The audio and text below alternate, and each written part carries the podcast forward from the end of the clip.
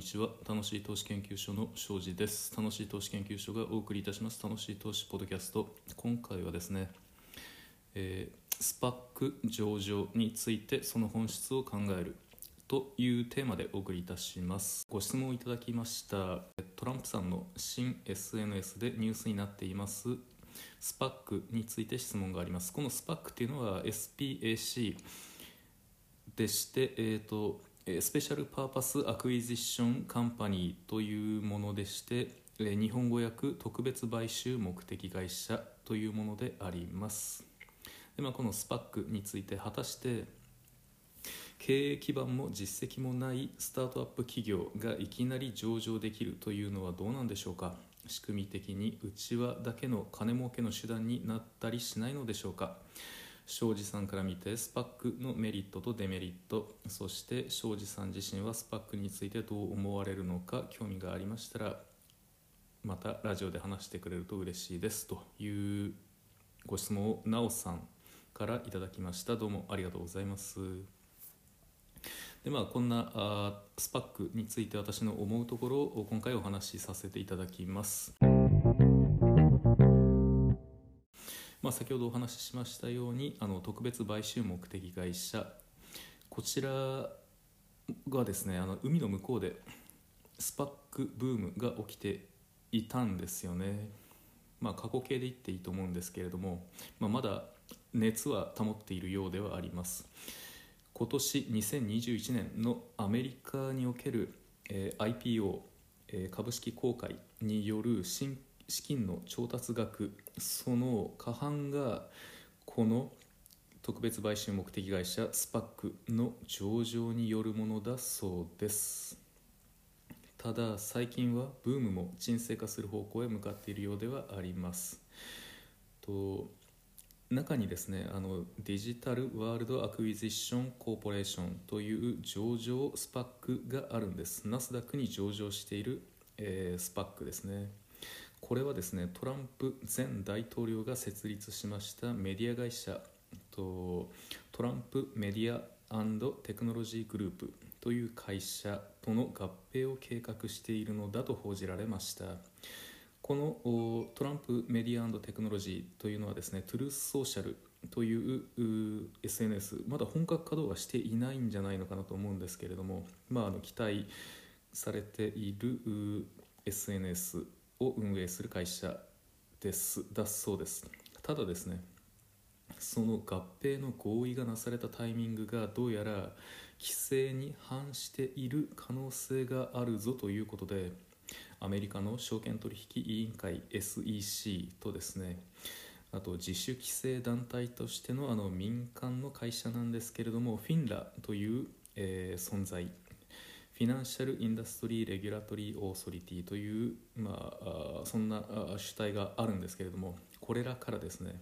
質問状が送付されたようです。でこれをですねウォール・ストリート・ジャーナルでありますとか主要メディアが、まあ、いわゆるメインストリームメディアなどがですね批判的なニュアンスとともに報じている様子であると見受けられました。ただですねそのニュースが報じられてからこの上場スパックそのデジタルワールドアクイジッションコーポレーションっていう会社はですねの株価、まあ、上場してますからね普通に取引されていまして、まあ、実際はまだ中身ないにもかかわらずこう取引される、まあ、あのその株価はですねあの2日間で10倍に跳ね上がったんです。10月20日時点では10ドルだった。それがニュースが報じられて10月22日には109ドル近くまで上がったっていうようなそんな状況だったんですね。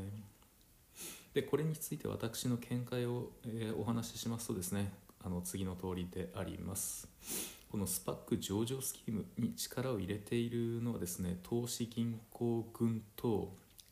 なんだかよくわからないけれどもとにかく儲かりそうだからとスパックの株主になる投資家たちこんな構図が見えてくるわけです。空き箱上場裏口上場そもそも上場審査回避目的の存在それに用いられるツールというふうにですね悪い噂の絶えないのがこのスパックというものなんです。投資家保護の仕組みというものを近年はなかなか意外と整えてきているなという印象もなきにしもあらずではあるんですけれども先ほど申し上げたような裏口上場といったところのですねそういったネガティブな側面のあることはやはり否定できない事実なんですよね。まあ、これを一言で言いまして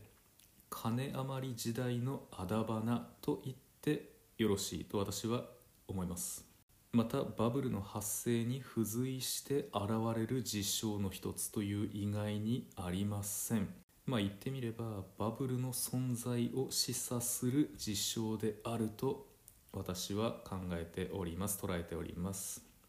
バブルのエネルギーはですね今現在世界中に充満しているそんな状況であると私は捉えております。またですねこのスパック上場スキームというものは大衆から金を巻き上げる手法にも見えてなりません。ちなみに、えー、アメリカではですね1980年代にすでにスパック絡みの不祥事が相次いだということが問題視されています。このスパック上場というものはですね結構前からまあ、行われていましてでその当時から問題視されてもいたわけです。で現在ですね日本ではスパック上場というものは認められてはいませんいないんですけれどもと例えば東証とかはですね東京証券取引所とかはですね前向きに検討を続けているようでもありますただ、えー、まあ、試験ではありますけれどもこのようなスパック上場認めないというのが市場の健全な姿であると私は考えます。というわけで結論としましてはですね、まああのまあ、現状上場しているアメリカのスパックとかへの上あの投資をやりたいんだというような方がいらしたとしたならばそれを止める筋合いというものはもちろんないわけなんですけれども仮にですね私自身の親からスパックの投資スパックへの投資考えているんだけどどうかねなんて聞かれたり相談されたとしたらですね絶対手は出しちゃダメだぞっていうふうに、まあ、息子として強く言うだろうなというお話でした。はい、えー、今回はスパック上場の本質について考えるをテーマとしまして、えー、お届けいたしました。楽しいと2021年なかなか異色のというか相変わらずパンデミックに翻弄され続けている状況ではありますけれども、まあ、落ち着いて対処していけばですねあの特に対価なく過ごすことも十分可能なのではないのかなと思っております。パニックを煽るメディアが揃いも揃って人々のパニックを煽ってなんあの命の危険を煽ってですねあの冷静な思考をを阻害するような本当異常な状況ではありますけれども、えー、これを聞いてくださっている皆さんにはですねそんなあ愚かしいメディアの言うことなんかですねもう一切聞かないでよろしいのではないかと私は思っています。私はそうしています。一切聞きません。あの自分の頭で考えることが一番です。投資と同じですね。人生も同じです。特にこういう異常事態パンデミック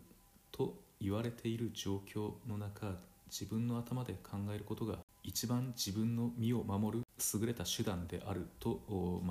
いうことは間違いないと言えますのでこういったことをですねお話しいたしまして、えー、2021年最後のラジオをお届けいたします。え、楽しい投資ポッドキャストは楽しい投資研究所がお送りしております。楽しい投資研究所の URL は one 投資 .com、Yahoo や Google など検索エンジンでもって、まあ、最近は Google とかもう私も Google も信用していませんでですね、DuckDuckGo というあの検索エンジンを使っています。まあ、皆さんにもおすすめです。あの情報をですね、検索結果がですね、あのかなり操作されているんだなっていうのが、まあ、近年明らかになりましたからね。私はダックダック GO しか使っていません。Google ほとんど使っておりません。まあそれは さておきましてですね、まあ、あのそういった検索エンジンでもってダックダック GO でもって、え、楽しい投資で検索してみてください。結構上位に楽しい投資研究所がヒットすると思います、え、楽しい投資研究所におきましてはですね、えー、オフィシャルクラブ楽しい投資友の会を運営しております。友の会会員の皆様にはあ不定期にではありますが投資の感性を高めるをテーマとしました楽しい投資ニュースレターをお届けしております。友の会会員には、えー入会費年会費一切かかりません。無料で2分もかからずご登録いただけますのでご興味がおありの方はぜひどうぞ、えー楽しい投資ポッドキャストいかがでしたでしょうか、えーでは次回のラジオでお届、えーお会いいたしましょう。楽しい投資研究所の庄司がお届けいたします。